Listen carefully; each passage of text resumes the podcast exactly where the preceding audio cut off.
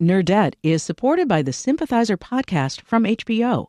Join host Philip Nguyen in conversation with the cast, crew, and author Viet Thanh Nguyen as they discuss the making of this historic HBO original limited series. Stream new episodes of HBO's The Sympathizer Sundays exclusively on Max, and listen to the Sympathizer podcast wherever you listen to podcasts. Think on your feet for our Fast and Curious 5K, a one of a kind race hosted by WBEZ and the Chicago Sun Times on Saturday, July 27th at Humboldt Park. More info and early bird registration at wbez.org/events. I'd rather be fat and happy than skinny and sad. That's true. I've been both. There's pros and cons. Oh, welcome to the Body Image Podcast, Greta and Jill. From WBEZ Chicago, I'm Greta Johnson, and this is the Nerdette Book Club. It's just like a normal book club, except for real, nobody's going to notice if you didn't read the book and are just showing up to like eat the snacks or whatever. I'm here with Heather Havrilesky. She writes the Ask Polly advice column for New York Magazine. Hey, Heather. Hi, Greta. Also here is Jill Hopkins. She's the host of the Morning Amp on WBEZ's sister station Vocalo. Hey, Jill. Hello, Greta. We finished this damn book. Woo! Woo, woo, Ah, woo. Ah, We ah. did it. We did it. Mm, body rolls. Body rolls. Those are outlawed in Gilead. Don't even try it. Okay, so what I'm thinking is I think we should do like a quick run through of the main plot points. And then I think we should talk about the things we liked. And I feel like that's going to be real quick. And then in the second half, we can really dive into our like major grievances with this book. How does that sound to y'all? All right. Cool, cool. All right, so plot points. Everything is generally pretty easy for everyone. We start with Agnes. She tries to learn to read. It seems to be hard, but then three years pass and all of a sudden it's easy. Folders magically appear on her desk. She finds out about Paula, her stepmother, who's horrible, and Commander Judd, who's also horrible. And then all of a sudden she gets the Bloodline genealogical archive folder that says that her mom is a handmaid and there's a picture of her. And it says that her sister is baby Nicole, and there's like this amazing handwritten note on that that says Nicole is in Gilead. And for some reason, Agnes is like, oh yeah, Lydia is totally giving me these fucking files. so from there, Lydia gives Agnes and Daisy a mission, which is to escape to Canada. And Becca decides to stay behind. Well, Becca doesn't decide. She- She's told to stay behind. From there, Judd catches wind. They got to move fast. Daisy magically is able to like punch people into strokes really fast. uh, they go on a bus. They go to a coffee shop. They get on a truck. They go on a boat. They go on a littler boat. They get to the beach, and and that's it. It's happily ever after. Oh, and Daisy gets some antibiotics for her weird infected arm, and she meets her mom. And then there's another goddamn symposium. So it's just all happily ever after for everybody. Well, not everybody. Not everybody. Poor Becca. That's a very good point. It did not go well for Becca. no. Why didn't we see that happen? Not to be evil, Yeah. but Yeah, that's yeah, that yeah, that's a good point. It was not predictable, is what you're saying. but I don't want to skip ahead. There are so many things to there are talk about. There are so many things to talk about. Okay, so what I thought we could do from here is listen to a couple different voicemails. One is less pleased, one is pretty pleased. And, well, let's just listen to them. We'll go from there. Hey, this is Sarah from Tennessee. I'm a huge Margaret Atwood fan. I've read a lot of her books and loved them. She's really brilliant. I wanted to like the Testaments, and it was fine, but it's definitely not Margaret Atwood at her best. It made me think of the Twitter game where they say, What would you tweet out so everyone would know that you've been kidnapped against your will and all you could do was tweet? and I thought of that when at the end everyone's reunited and they're hugging and crying. And I thought that was the least Margaret Atwood thing I had ever read. So um, she might be signaling us somehow to send help. Uh, thanks for the book club. I've really enjoyed it. One thing I especially loved about that voicemail is like she was not super happy with the quality of the book overall, but still enjoyed the book club, which is kind of how I felt about it too, right? I was like, you know, like this book could have been better, but I sure have had a great time chatting with you two about it. Silver yeah, lining. yeah, and also imagine having to read this without being able to talk it through. Exactly. exactly. Because, yeah, we got thoughts. Okay, let's listen to another one. This is a lovely person named Holiday. My rating would be seven and a half milkshakes because no one wants warm milk. And 10 warm milks would be the worst rating, but everyone loves ice cream. I'm not afraid to give low ratings, but I still rate this book highly, even though I recognize it does have flaws. It feels rushed. Ada totally should have been off Offred. And who the fuck is Garth? This would have been a stronger book if it had zero connection to Offred and her children and maybe had a true believer's perspective. But the book let us know from the beginning that this is a story about the fall of Gilead. Does it seem realistic? Not at all. But The Handmaid's Tale, I feel, was written at a time when we needed to be warned against misogynistic tyrannies. And now that we've realized that we're living in one, we need to have a book that says societies can change. There's hope. Was this book too optimistic and unrealistic? Sure. But for me, when times are dark, I want to imagine a better future. Seven and a half milkshakes, y'all. That's pretty high praise. That brings a lot of boys to the yard. Yeah.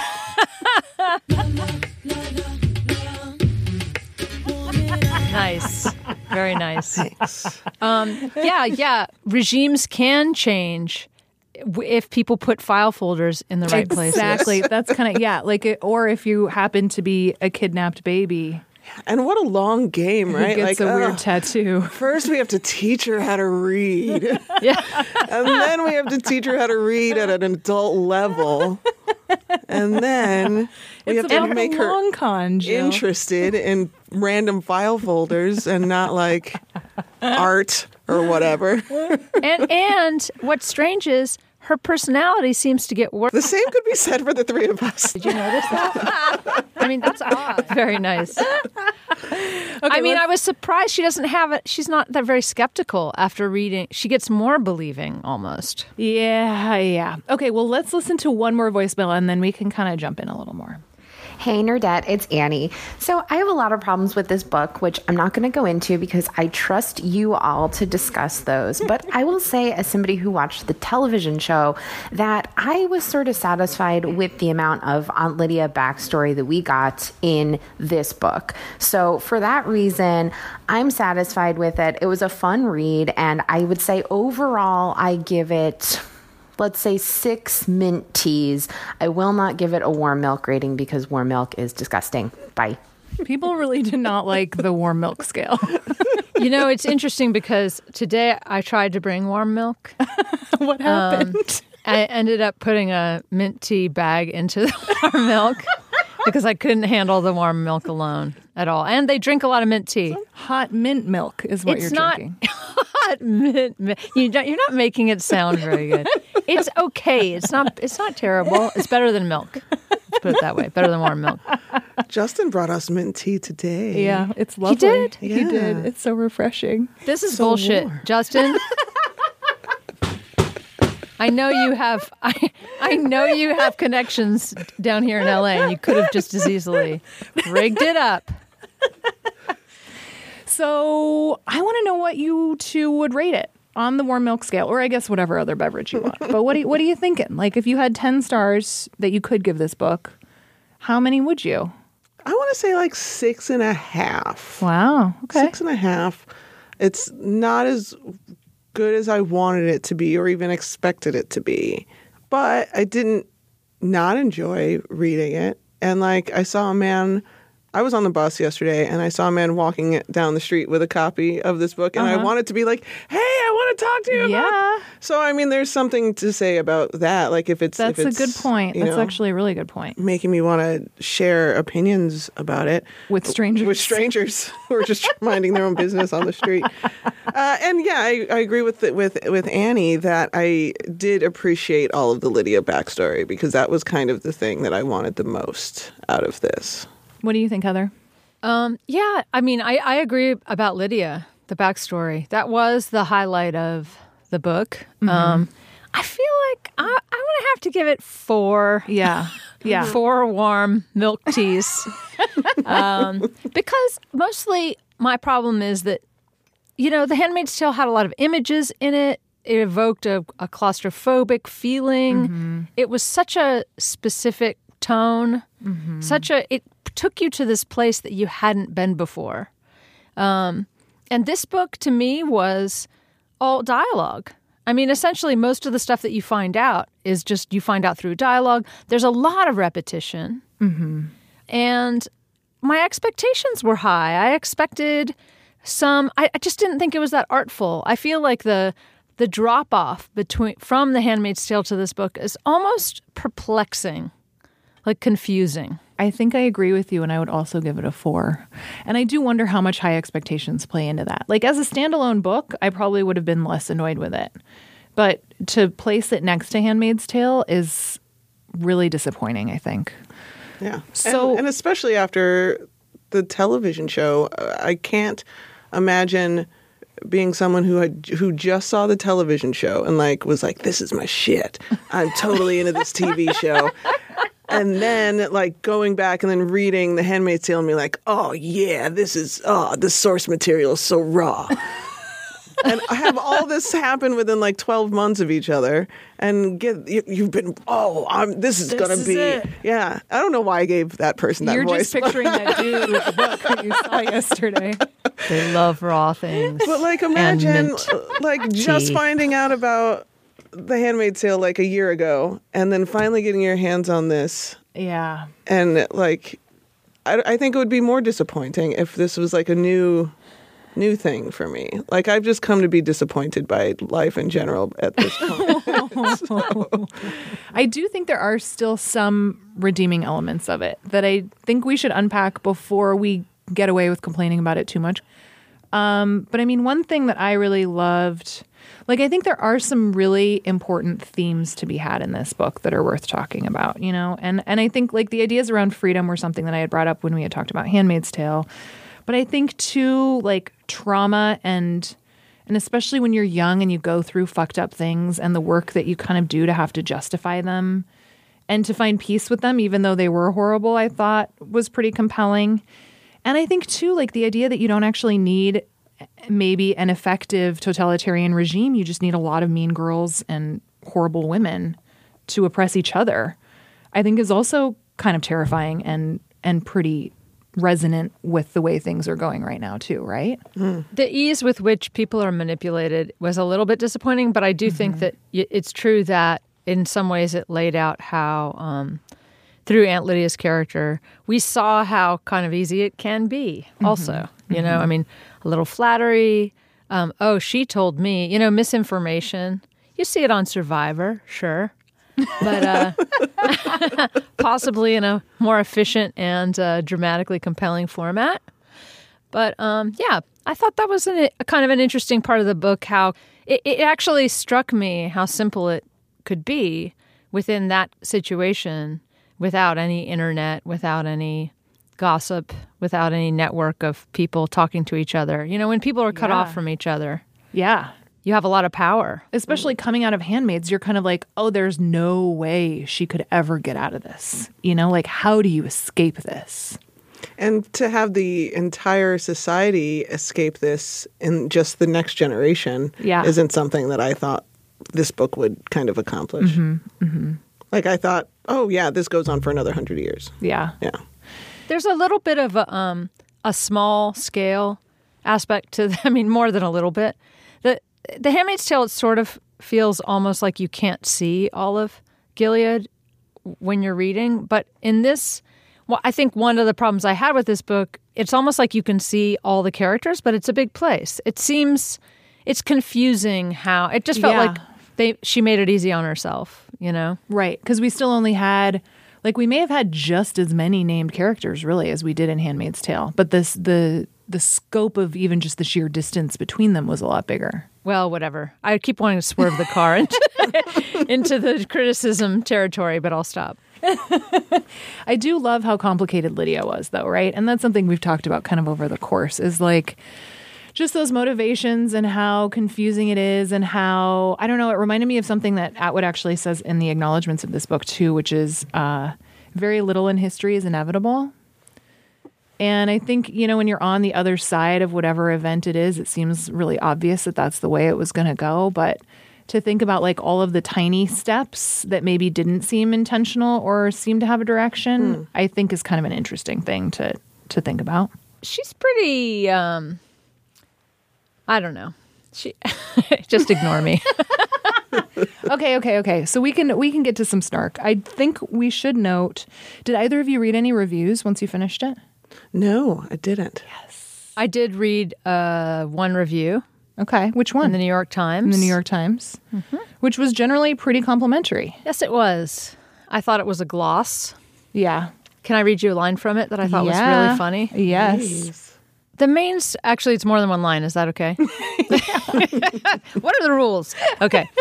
Um, the main storyline in the Testaments is a kind of spy thriller about a mole inside Gilead who's working with the Mayday resistance to help bring down the evil empire. It's a contrived and heavily stage managed premise, but contrived in a Dickensian sort of way, with coincidences that reverberate with philosophical significance.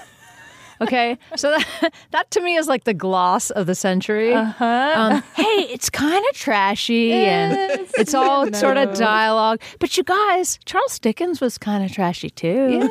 And also it's- philosophical significance, please. I mean, I don't, I don't see it. Do you see it? I don't. I'm just like where I kept waiting for some philosophical there and political potential. significance. There was potential for it, and there was expectation for it. Like you know, the, the Handmaid's Tale kind of changed the game. It, it put another book into the curriculum of, of, of any young budding academic feminist. They're not. This book's not making it to the classroom. I don't think. No, I would hope not. It's, funny not that very you written. You know, there's Yeah. not a lot of good, like amazing writing. No, what it kind of feels to me is that she had like bullet points and she just wrote between those to get, you know, like it it feels very uh, like perfunctory. Like it was just like, well, and then this is going to happen and this and this is going to happen and this is going to happen. And I mean, one person on Twitter did point out Heather, to your point last week about how there's not a lot of emotion in this book, which is partly what makes it so frustrating because it's just all action and there's very little reflection.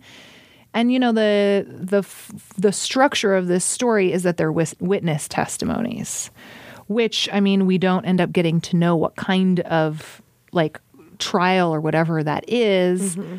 but that is not necessarily the venue where you would want to be super emotional, which I think is an interesting argument, but still kind of a bummer.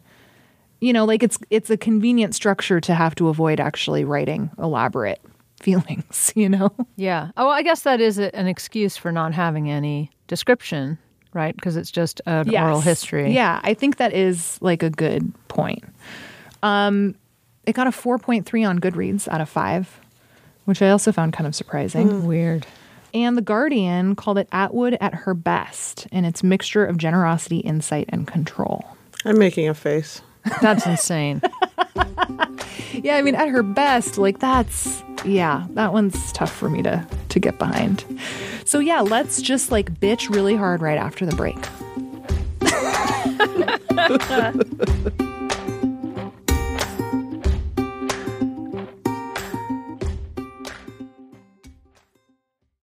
Nerdette is supported by the Sympathizer podcast from HBO. Join host Philip Nguyen in conversation with the cast, crew, and author Viet Nguyen as they discuss the making of this historic HBO original limited series. Stream new episodes of HBO's The Sympathizer Sundays exclusively on Max, and listen to the Sympathizer podcast wherever you listen to podcasts. Think on your feet for our Fast and Curious 5K, a one of a kind race hosted by WBEZ and the Chicago Sun Times on Saturday, July 27th at Humboldt Park. More info and early bird registration at wbez.org/events.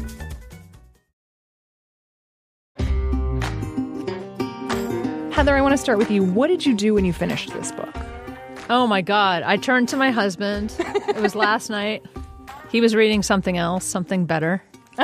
Um, and I turned to him and I was like, there's another rehash at the end of this stupid book. Because when I'd read The Handmaid's Tale, I was like, what is this horseshit at the end? I hate this. Symposium. Yeah. Like here we are studying Gilead years later. Yep. And and I was like, I can't believe this is happening again. And it's so stupid. It's just a rehash of the everything we already know. There's nothing new. I mean, I found myself so many times in this book saying, "We already fucking know this." Look, I sound just like your um, It's the same Jill. person. yeah, the raw, the raw person. Um, I just didn't understand why we had to find. I mean, look, We, in our first time talking, we talked about what we thought probably was going to happen. Right. And then that exact fucking thing happened. Yeah. And then the second time we talked, it was like, okay, maybe it'll be like this. And that's exactly what went down. The only thing we didn't predict was the, the fact that they had to ride a rubber raft Yeah. onto Yeah. the shore of C- Canada. Yeah, and she had Oh, to and learn also- how to row.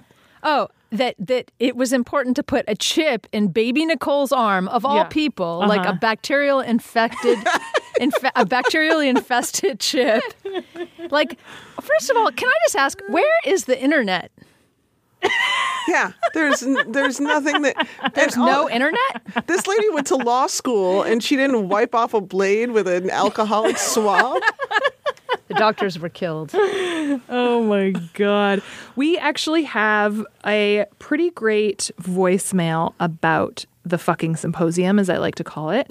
uh, this is Crystal. I think the ending is especially poignant because Aunt Lydia envisioned a female scholar discovering her work. And it turns out that uh, a female scholar does, a scholar in training, but she hands it over to uh, her professor to authenticate.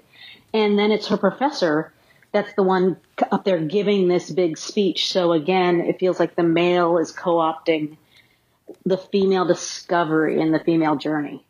Ooh, and kind of kind of a shitty male. That's the thing. That is one thing I did kind of like about the symposium is that I wrote cute the dudes are still bigots. Like the line that guy his opening thing that he says when the woman introduces him up onto the stage is now that women are usurping leadership positions to such a terrifying extent, I hope you will not be too severe on me. And then he has to apologize for the inappropriate jokes he had made last time around. And I do think that's kind of a fascinating commentary. And I don't think she went there enough as I would have liked. But the idea that, like, yeah, y'all can overthrow Gilead, but like, you're still going to have some real dicks everywhere. yeah, these guys who literally study this for a living. Yeah. got zero takeaway from it that says maybe don't treat women like shit. Exactly. Exactly. Yeah. Like, we're still going to call them usurpers when they are allowed to be in charge. And who opens a speech? Hey, sorry about that last speech where I was an asshole.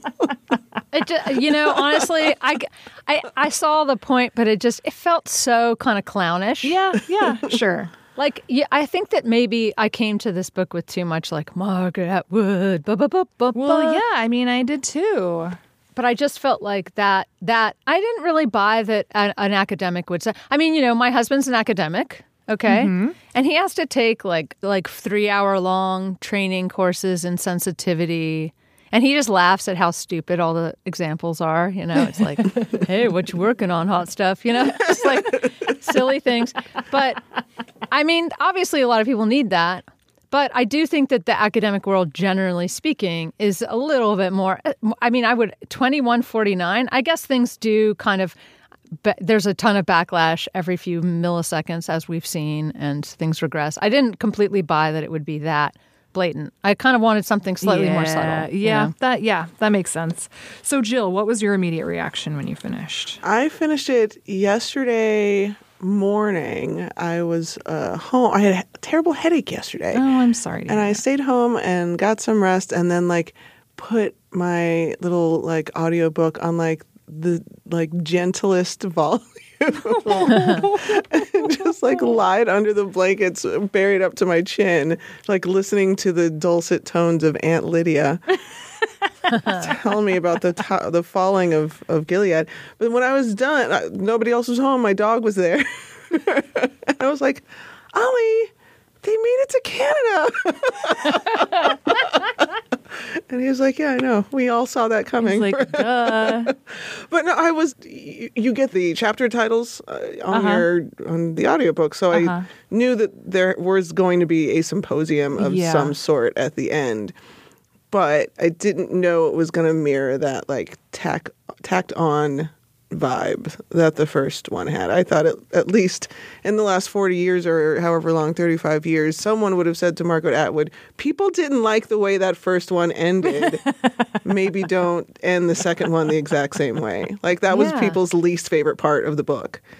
And then the acknowledgments came and I read I listened to the acknowledgments and thank God that I did because uh she just swooped in and was like, "Okay, here's why I did this," and I was like, "Well, thank you for the explanation, Margaret. Oh. That was that was appreciated." I don't think it was a significant explanation. Uh, it wasn't significant, enough. but I was still just I liked I wanted to hear from her, like where she was coming from on the on the whole thing. Yeah, I I don't know. I was frustrated by that mostly because of her line about how like I've spent 35 years thinking about how this book could go. Oh And it was like, wait, but but this is it? if it's all about Offred, right? I mean, That's if it, the other thing. you've got two characters who are related to Offred, who are Offred's daughters, Yeah. and then you've got Offred there, and both dudes. Yeah. both Both both, dads. dads. Yeah, I mean, we don't know anything about these dads, right? Really, Right. We still want to know more about Nick if we're me. yeah. and I can imagine a reality where she just wrote an inconclusive ending or a, an ending that there was no "I love you, mommy. I love you too, honey." Yeah. Yeah. You know, but I mean, the the thing that bugged me also was Offred didn't say anything more than "Oh, girls, Yep. hey." You don't know me yet. Yeah, I mean, the whole story is essentially about her. Right. You'd think that there would be some kind of like beautiful passage where she talks about. I mean, it's just like there's so much opportunity here. Well, and I think the thing is, right, like it should be, it either should be all about her or it shouldn't be at all, right?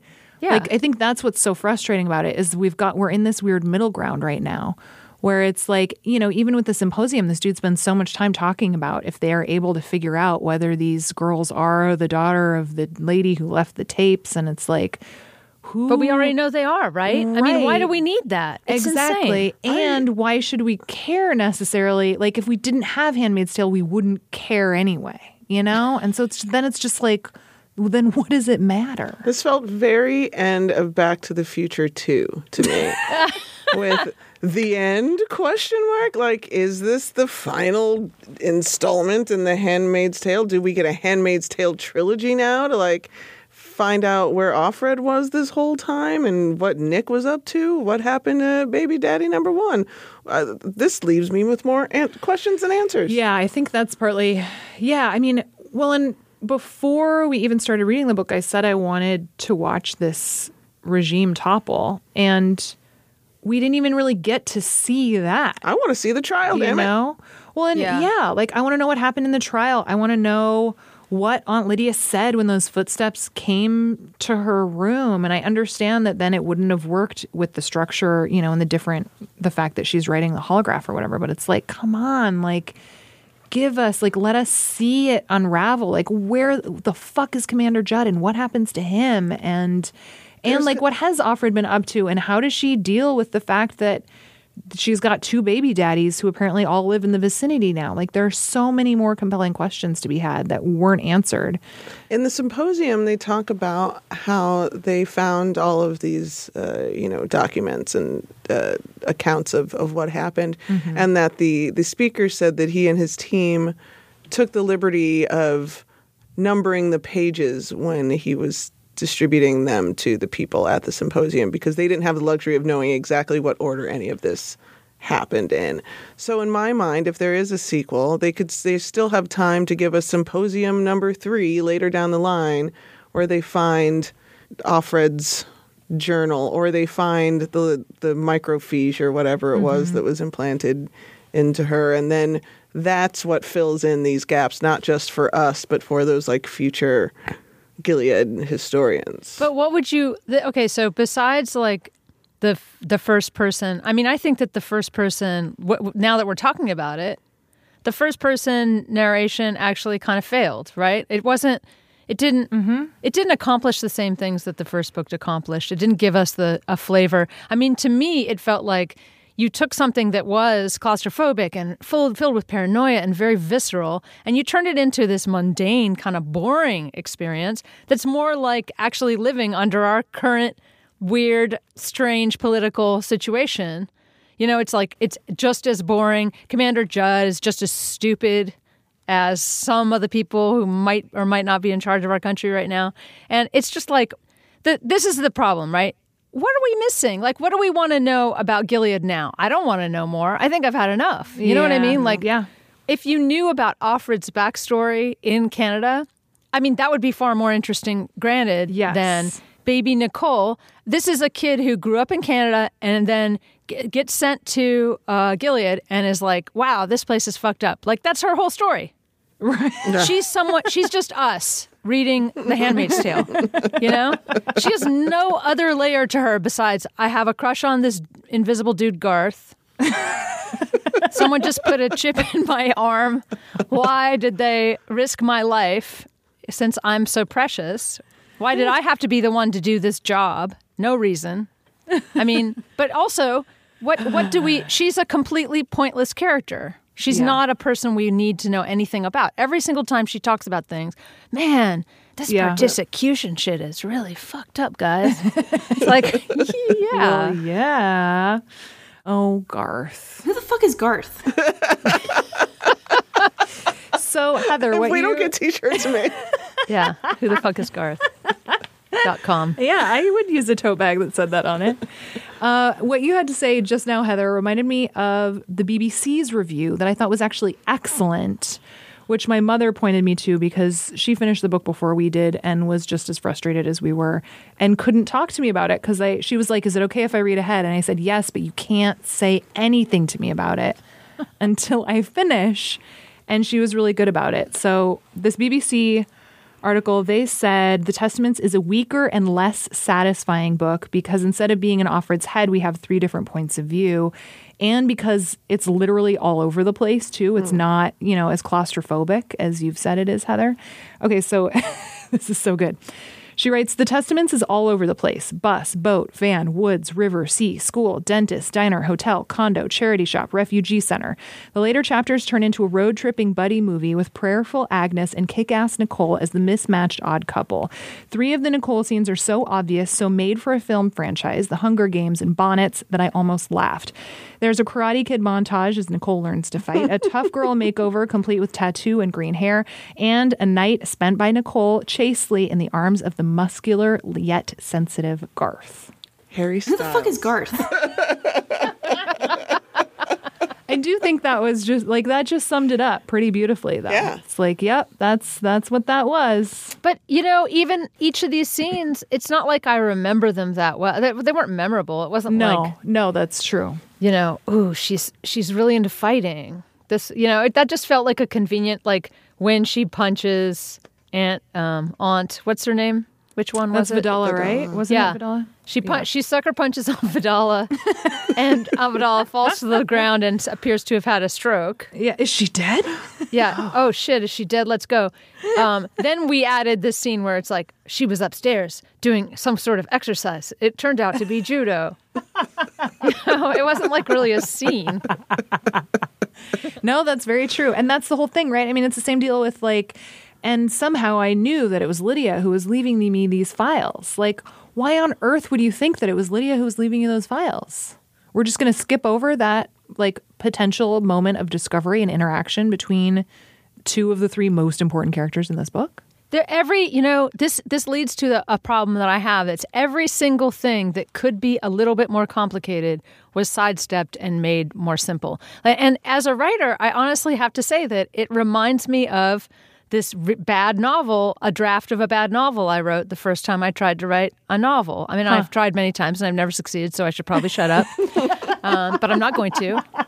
Go Um, on. But you make things really easy on yourself when you don't know what the hell you're doing. Yeah. You know. I mean, and I'm not I'm not implying that Margaret Atwood doesn't know what she's doing. Oh I my just God, I was confused by why she would at every turn make a choice that was just the easiest possible choice. Oh, we don't have to see that. Like all the things that we wanted to see, we didn't get to see. Right. Well, and it's not even the easiest. I mean, it's also the the fact of the explication, right? It's the mm-hmm. fact that we don't get to see any of these scenes unravel because we just have the one line that's like, "Oh yeah, she's doing her exercises. Oh yeah, I knew it was Aunt Lydia who did this thing.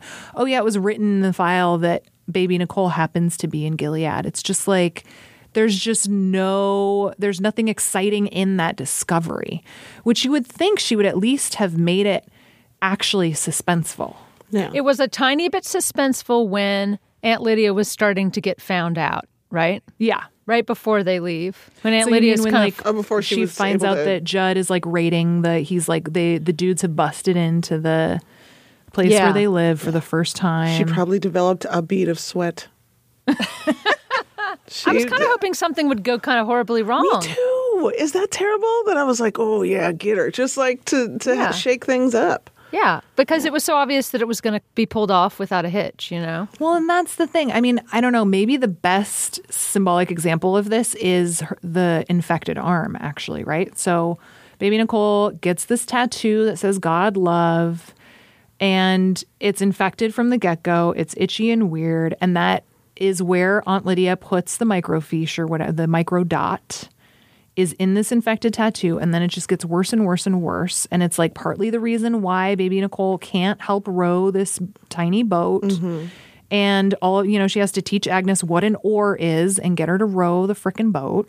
And then she gets some antibiotics and it's fine you know? Because like even that there's this moment where you're like oh shit is she gonna lose her arm because of this horrible infection? You know? Like no they're just gonna give her an iv it's all good It's interesting too that I didn't I thought it was the chip with the information in it that gave her the infection. oh no But but maybe I it was have the- helped. it kind of makes sense uh, if you really want to talk about all the philosophical significance here that a God love tattoo would actually give her an infection.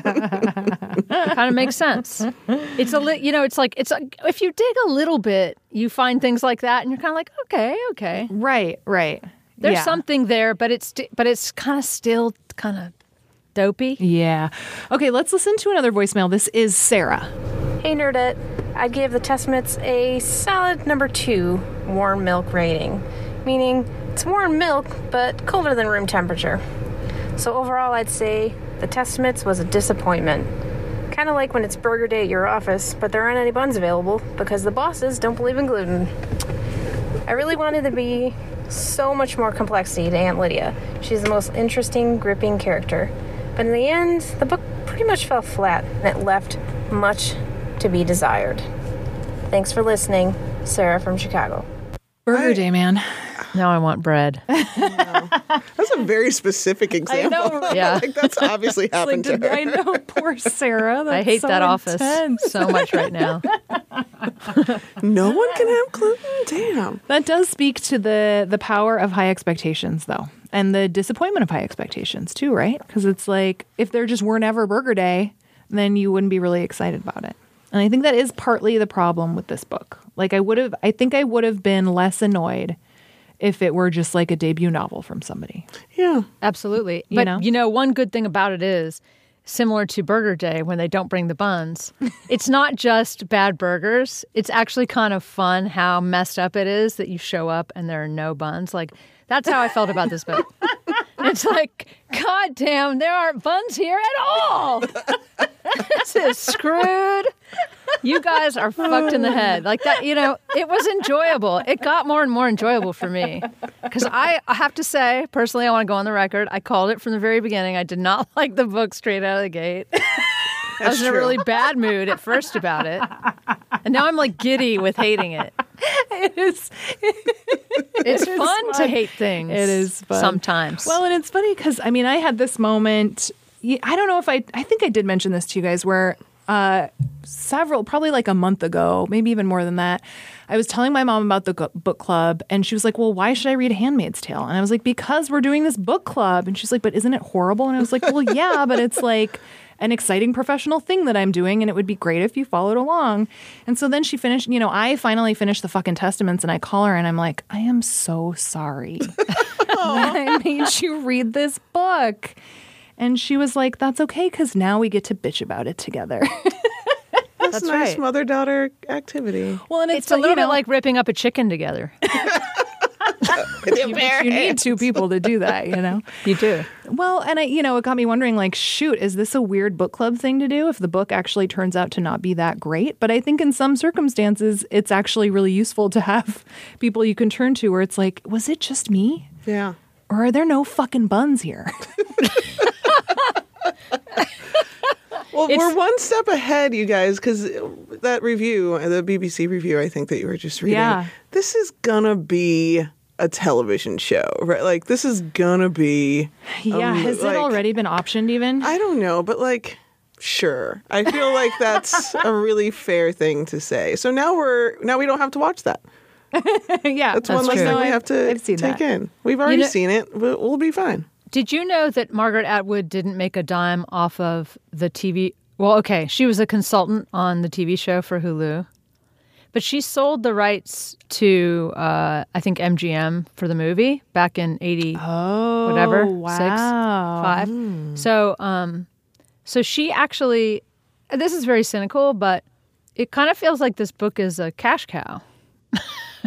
you know, given I mean, you'd be frustrated if you were just like a consultant on a show that was pretty popular at exactly the right time, but you don't own the rights to the you don't own the film rights to the source material anymore. That's interesting. So yeah, this uh, Hulu has purchased this. Oh, okay. Well, here we are. So Oh, The Testaments? Testaments is going to be a Hulu Who do you show. think they're going to cast besides Harry Styles for Garth? Obviously. But yeah, I mean, it does. I did end up kind of wondering, like, is this just like we had *Handmaid's Tale*, which was a perfectly good book on its own that got a very popular TV show, and because of that, Atwood decided it was time for a sequel.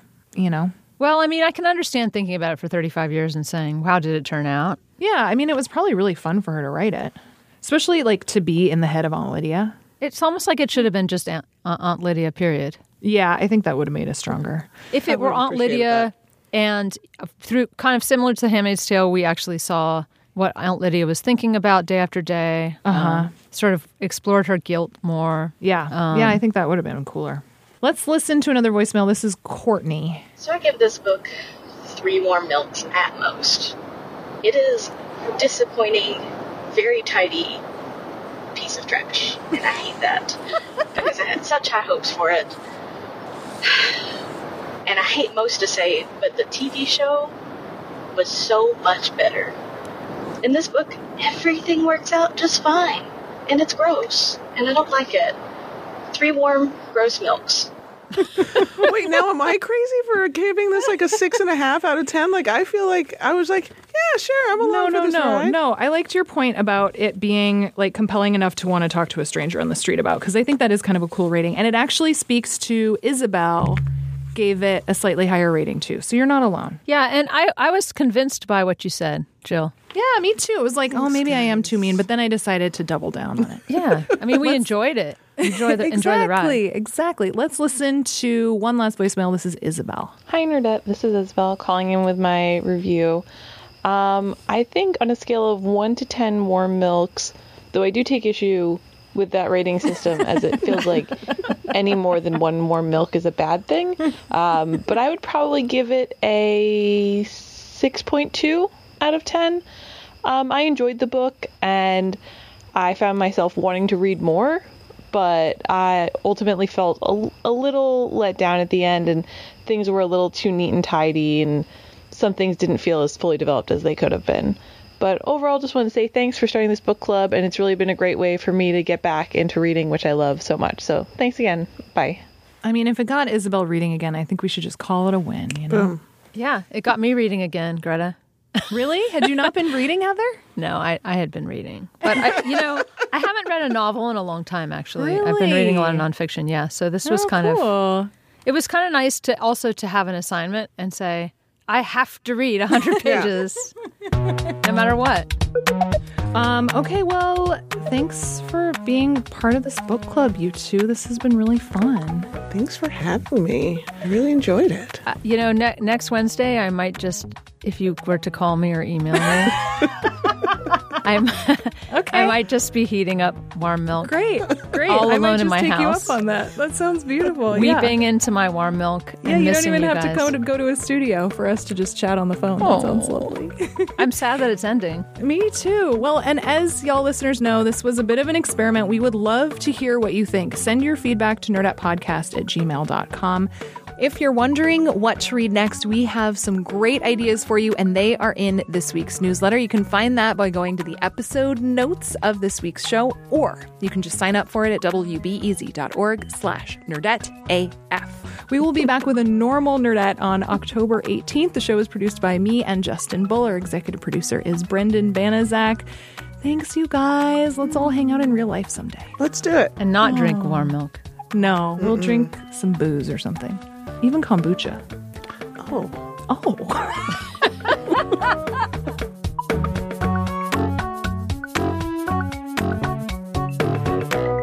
Who the fuck is Garth? Nerdette is supported by the Sympathizer podcast from HBO. Join host Philip Nguyen in conversation with the cast, crew, and author Viet Thanh Nguyen as they discuss the making of this historic HBO original limited series. Stream new episodes of HBO's The Sympathizer Sundays exclusively on Max and listen to the Sympathizer podcast wherever you listen to podcasts.